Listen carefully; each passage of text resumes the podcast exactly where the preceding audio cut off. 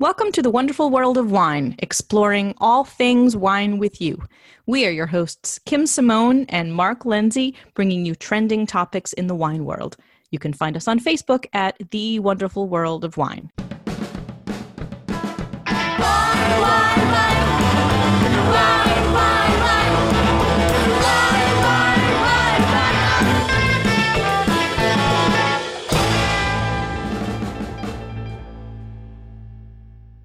again, everyone, and welcome to the wonderful world of wine. Every week, Mark and I bring you new topics and various articles and bits of news that we find that are going on in our uh, our world of wine. And we love these conversations we have every week. And how are you today, Mark? I am great, Kim. Always good to talk wine with you and our I listeners. know. Time I love these little these little get together things we do once a week. It's wonderful. Yeah, we get to babble about wine and all our geekiness, and hopefully, uh, people following along with us appreciate it, and uh, we get them with some interest into wine world.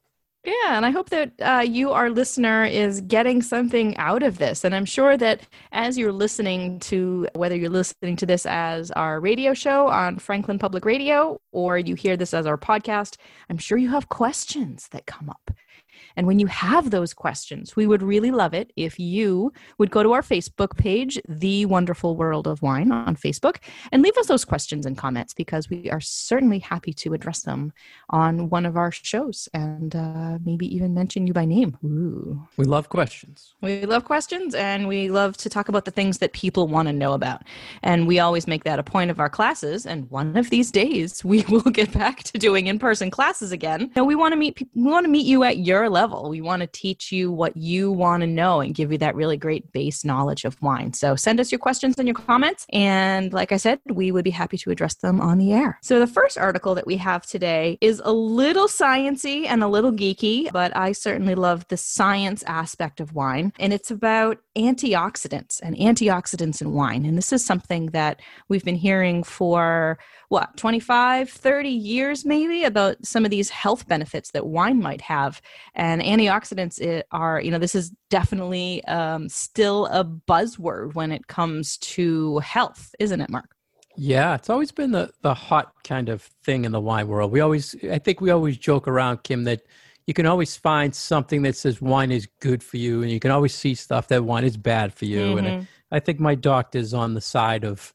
he never understands when I say I taste a lot. I never tell him I drink a lot, but it is a lot of good things in wine that are are proven to be healthy for you, and that's what our friend here at uh, Wine Folly was talking about in this article. A lot of good information, I thought, and a lot of big terms. I hope you're going to pronounce them to the listeners, Kim, because i will yeah, some of them were pretty pretty long, technical, geeky things, and I know you're you're hitting up the chemistry world lately, so this should be right up your alley. some of these i'm going to have trouble with but i'm going to do my best So the bottom line, she started out saying like it's good for us, but is this like the snake oil thing? Is it is it really? That's what I was kind of taking from it. Is Mhm. is it you know is it the snake oil out there saying it's good, so drink it? But you know, always keep in mind this is alcohol. So no matter what, alcohol is is bad in certain ways, but there are good things within the wine uh, that can can help you health wise. Right. And I, I think that, you know, especially when it comes to alcoholic beverages, like it comes to a lot of chemical compounds, because really at the end of the day, that's what wine is. It's full of chemical compounds, albeit natural chemical compounds. There's the dosage makes the poison, is the phrase. So you could have just a little bit of alcohol every single day, and it could be good for you. Or you could have way too much alcohol every single day and it's very detrimental to your health. So I think that as Americans, Americans are very like one side or the other. We we we do things either not at all or to excess, and alcohol really fall has always historically um, in America fallen into that category of you know there's really a very it's very difficult to find this middle ground of okay what is a healthy amount to drink? And there's very conflicting information like you said about is it good for you? Is it bad for you how much is good for you, how much is bad for you. And it does seem like every week we sort of get new studies, or, you know, this study will say something and this study will say another something, and it's from all over the world. So if you are going to be a consumer of alcohol, which we uh, assume that our listeners are because you're listening to a podcast about wine, be aware that too much is probably not very good for you. But there's also been studies that saying that having just a little bit is good for you. So of all of these things that are in wine that could potentially be good for your health, just remember that you have to balance that out with the amount of alcohol that your body is also consuming. So, you know, don't make it too hard on your liver. Yeah, and I'm glad you mentioned there's a lot of compounds in wine, and you hear people talking about things that hurt them and they're thinking it's really sulfur and we always talked about it's not there's a big talk about histamines and how mm-hmm. those compounds can hurt you and there's yeah, devices the histamine seems to be like the them. new buzzword of why am i having a reaction to wine and now the idea is oh it's the histamines in the wine so just like maybe you're allergic to chamomile and you can't drink chamomile tea because it makes you you know all puffy and you know you're sneezing and whatever grapes are a fruit and fruits have histamine uh, or they allow your body to create histamines which respond to certain chemical compounds produced from those grapes. So yes you may have a reaction to that wine that has nothing to do with alcohol and has nothing to do with sulfites but it may have to do with just, just those other natural compounds that are causing a reaction within your body because they are a vegetative product. Yeah and all individuals will react different to all these different compounds but but this article was talking about the antioxidants, and which we always think of the good side that's in the wine. Mm-hmm. And they say there's there's research out there they prevent stress that can cause aging, cancer, diabetes, heart disease, dementia. I mean, every every like you said, Kim, every week you're seeing something. You know, they're doing this article in England. This week it's about your heart, and this week it's about this and that. You can always find something out there. Yeah, it's so true and the antioxidants are a big thing but i never realized how many different forms of antioxidants there are within red wine right and reds are generally what we're talking about when we're talking about wines having these the antioxidant protective, these benefits. Yeah, yeah. exactly. Um, what I really liked about this article was I, I enjoy this sciency nature of this article because, like you said, I'm I'm taking um, a little basic chemistry class just so that I could understand the some of the concepts behind winemaking and like oh, what's the benefit? Why do we use sulfur? Like what's the benefit of sulfur? Like that kind of a thing. So the fact that this actually went into some pretty significant detail about how antioxidants are beneficial in our bodies, I really appreciated that because I'm like, oh, I learned something like this last week in my chemistry class. So if you are interested in kind of understanding the science of it, we really do suggest that you go look at this actual article. So if you go to Wine Folly and look up, um, even just do a search for wine antioxidants, it's going to help you a lot. But it's that there are, at the base of it, antioxidants protect against oxidative stress and oxygen. We need it to live, but it also degrades living things. So that's why when you cut an apple and you expose the inside part to oxygen, it starts to brown. That's why a banana browns. It's why when you leave a white wine open for a week on your counter, it's going to start turning brown. And it kind of does similar things inside our bodies. We don't turn brown, but it is one of the reasons why we age and why you know our our systems start to function less well as we get older. So it's these oxidative stresses. And this article was really kind of getting to the bottom of when molecules sort of start to fall apart because of the oxidative stress on them and they create these things called free radicals.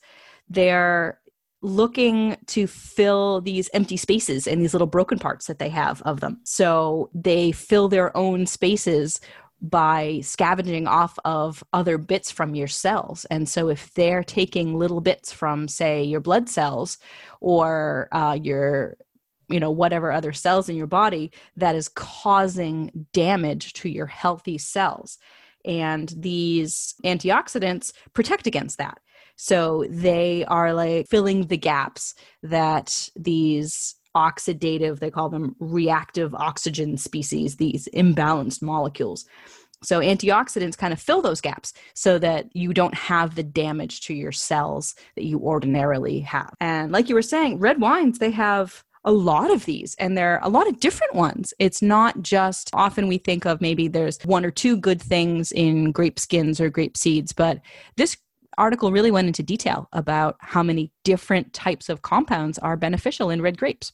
Yeah, and the only one I ever knew was resveratrol. Right. That's the and one we hear about a lot. Everybody hears that, but you know, like you said, there were other ones. I think wasn't there the French paradox thing years ago that yeah. brought to light resveratrol? Yeah, that kicked it all. That kicked off this whole like wine with a meal, especially red wine, is a healthy beverage kick in the U.S.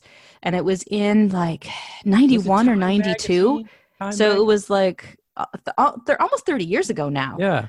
Um, it was a um, a piece on 60 Minutes, and they were oh, talking oh, about it was 60 Time Minutes. Magazine. Yep. Nope, it was 60 Minutes, and it was a piece about how is it that French people can eat all this butter and all this animal fat and and smoke, wine. smoke cigarettes all the time and drink all of this wine and yet have lower incidence of heart disease, heart attacks, strokes, all of these issues that we in America have here. So the premise of this was what if it's the wine? What if the wine is providing some sort of protective measure?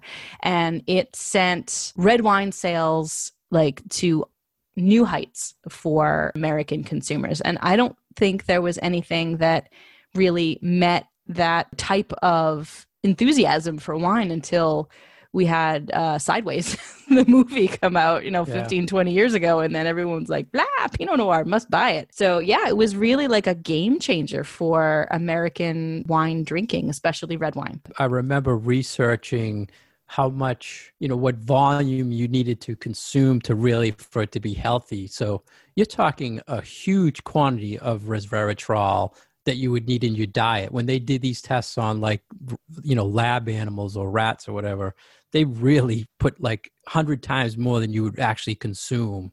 So it's huge volume, but it is in small percentages in the wine. And like you said, Kim, a lot of it comes from the tannin parts of the wine, the grape skins, the seeds that gives it that uh, these compounds into the wine. So I know that like the scientific studies and the experiments they've done on animals has been like, okay, you need you would need to drink the equivalent of, you yeah, know, I don't know, 50 bottles a day or whatever yeah. to get the resveratrol. We call but, that Kim Kim amount of wine. hey now. I might it's drink a lot, a lot but I don't drink that much. Yeah, it's a uh, lot uh, of wine. It's a lot. It would have. To, it would be. It's a lot of wine. It's like, no, no, your body would not be able to survive that. But I wonder how much of it is really small doses consistently all the time. Like, like say that. I have a like glass of red wine literally every single day. Yeah. And the reason why I think that there might be something to that is because as I was looking through this list of these different types of tannins because most of these the beneficial compounds are found in the tannins so it's mostly in red wines and not in white wines because the tannins come from the skin of the grapes these are also the same exact compounds that are found in tea. And we've sort of always been told that drinking tea, black tea or green tea or white tea, real tea, is also very beneficial. And they think that that's you know one of the reasons why folks in japan have such you know so much longer lifespans and healthier life lives than than some of us in other countries outside of japan. And i'm wondering if it's this small doses all the time as opposed to like we'll take a pill that is you know however many IU's of resveratrol in a you know in a pill form as opposed to just the natural version of it but little bits fairly consistently so i don't know yeah.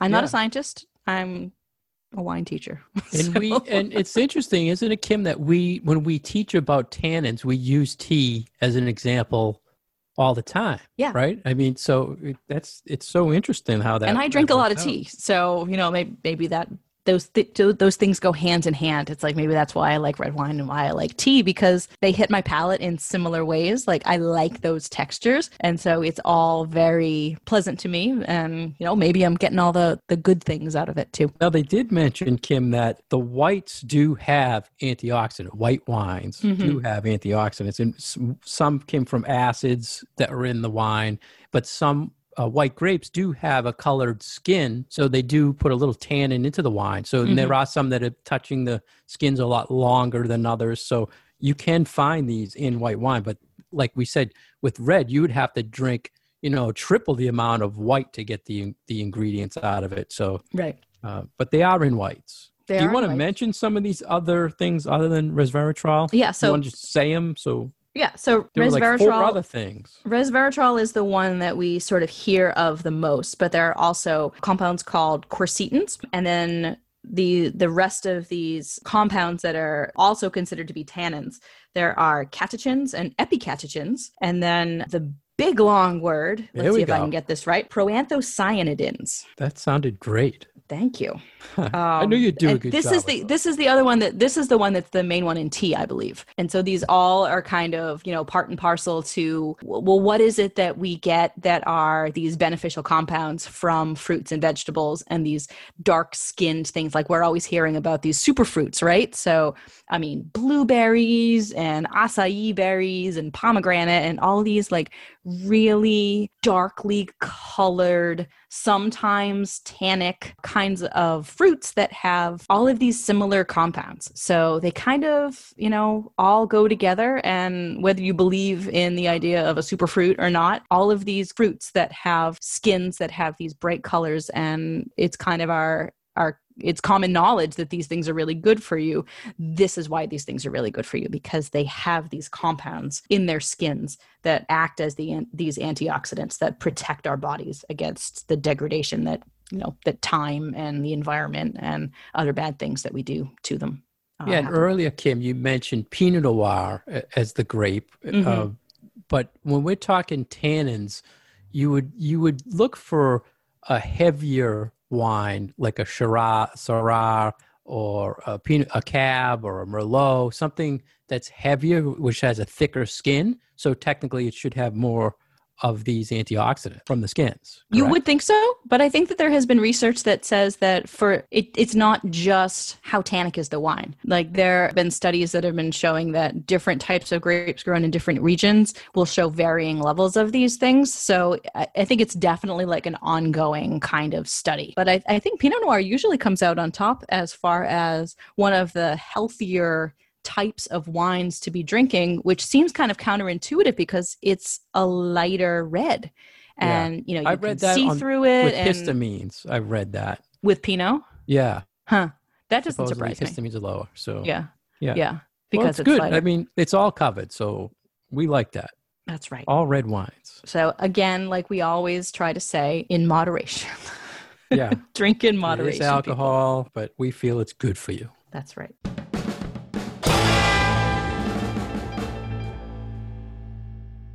You're listening to the wonderful world of wine, and we are your hosts, Mark Lindsay and Kim Simone, exploring all things wine with you.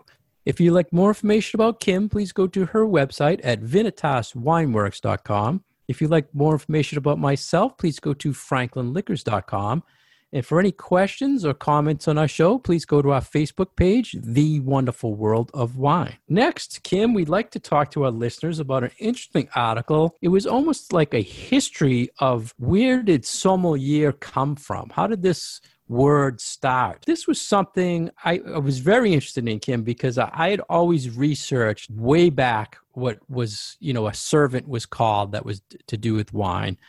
And they started out first in this article about defining sommelier. How did it start? Basically, is was what they started with, right, Kim? Mm-hmm. And it was actually a 14th century French word that was a servant in charge of uh, transporting the lord's baggage and wine, and right. was also responsible for tasting of that wine. Right. So it was a certain type of body servant who, you know, would be responsible for the Lord's stuff and they had to have a certain amount of knowledge of wines in order to choose decent wines for the Lord to drink. But then also tasting them and testing them to make sure that nobody was trying to poison the Lord. Yeah, I was going to say now everyone's thinking, "Wow, what a great job!" But no, no, no, no But no. it's like, oh no, no, you might die. Yeah. Like, yeah. someone's always trying to kill the Lord, so someone had to step up, and you know. But then again, if if that person was the one always getting the wine, they probably knew that it was safe, so they were drinking probably some good wine and and a lot of it before they were serving it. Yeah, it doesn't sound like a bad gig, honestly. No, but I, know that at, in my time of being a wine professional, and any time that I would tell someone what I did for a living, and I'm like, oh, I I'm in wine, the very next question I would get is, oh, are you a sommelier? Yeah, And I'm yeah. like, "Ugh." that's the term that everybody knows. So Yeah. over the years, I've kind of like, I need to wrap my arms around the acceptance of this term because no, I'm not. But it's actually a very hazy term. yeah, for it's been, it's been trending a lot lately too about what what is actually going on with that Yeah. being used. So, like so many things, there are certain terms that you can get a certification in that thing and then you can be called that thing. Or if you just do that job, then you are that thing. And uh, you had recommended a book to me a couple of months ago, Mark, uh, Wine Girl Yes. uh, by Victoria James, who is a well established sommelier in New York City. She was the youngest certified sommelier in the country when she was only 21 years old. And there's a part of her book where one of her mentors tells her that it's not the certifications that you have. You know, you could have an advanced advanced sommelier certification and pin but if you don't do that as your job then you don't deserve to call yourself a sommelier. And then she had another colleague who told her the exact opposite. And he's like, I've been doing this for 20 years. You know, I run the wine program in this restaurant. Yes, I get to call myself a sommelier because it's what I do every single day professionally. And it doesn't matter that I don't have any of the professional certifications, I'm still a sommelier.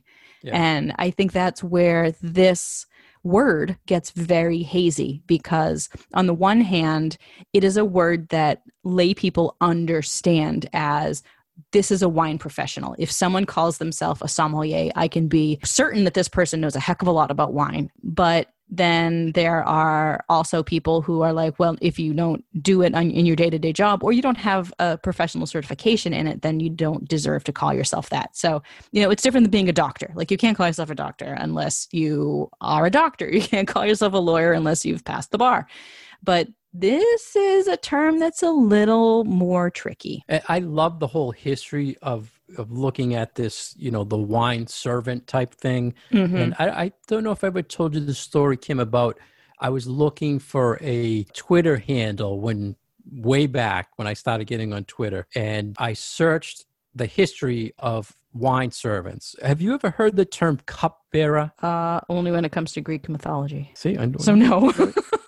so a cupbearer was dated back to like 196 BC was actually a position it was in very high rank again in the royal court.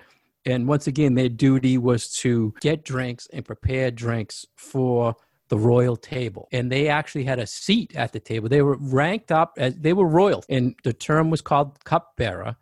And um, i wanted to call my wine education site cupbearer but uh, obviously the, the handle was taken someone else had the idea and then i changed it to wine education. So that's what our show uses at wine education. So everyone knows i'm putting that plug in there. But there's only a few select like cupbearers that were in existence. So the original sommelier they they drank wine and they knew things kemp and once again they had to be aware of the the uh, chance of someone was going to kill the royal court so there could be poison. And it was also mentioned in the bible but it was called at that time the hebrew word was but so the history of the so-called sommelier goes way back there was always someone who knew wine and called themselves something hmm so it has a history This is great.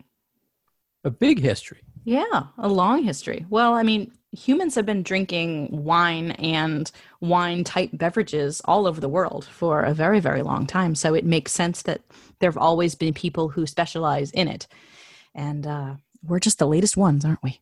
Yeah, and the certification in a long line. thing, with the Master of Wine, which was a UK thing, Mm-hmm. I think what they say started back in the '60s. This was So- I, this was actually information that I did not know that I appreciated from this article. Is that so?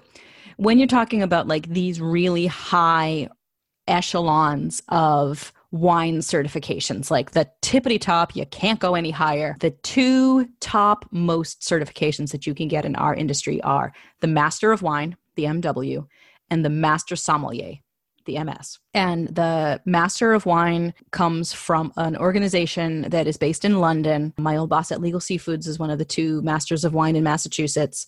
And it was first awarded in 1953.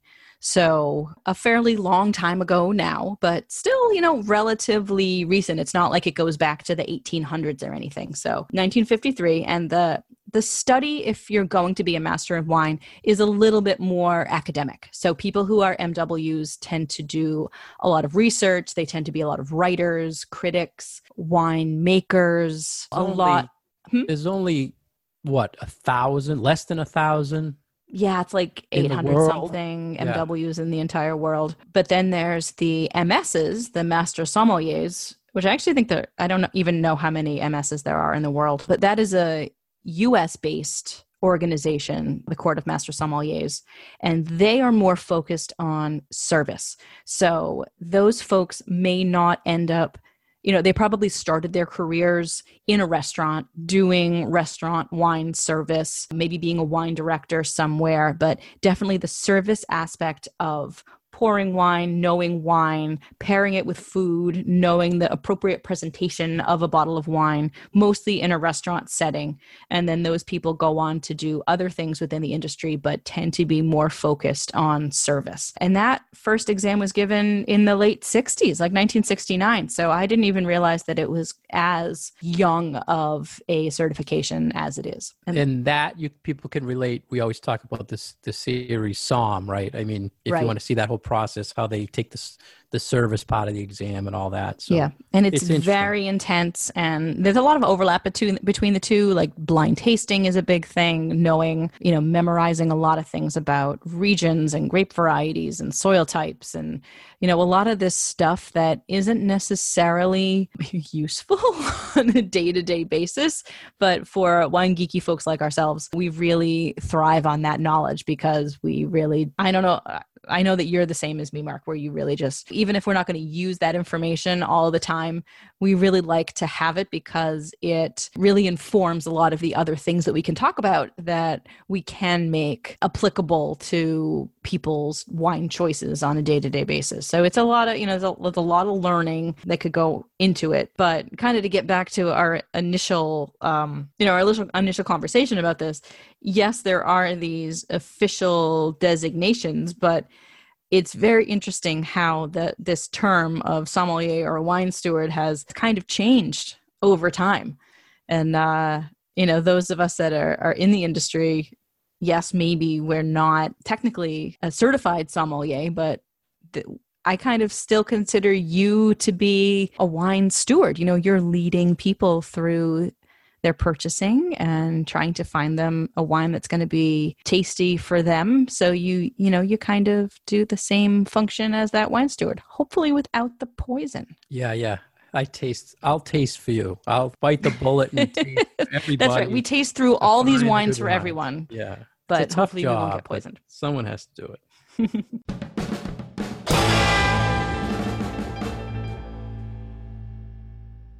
Thank you for listening to us today on The Wonderful World of Wine. We've been your hosts, Kim Simone and Mark Lindsay. Please leave us comments and questions on our Facebook page, The Wonderful World of Wine, and we'd be happy to address them in an upcoming show. You can find past episodes of our show on SoundCloud and iTunes, and we will visit again with you next week. Cheers.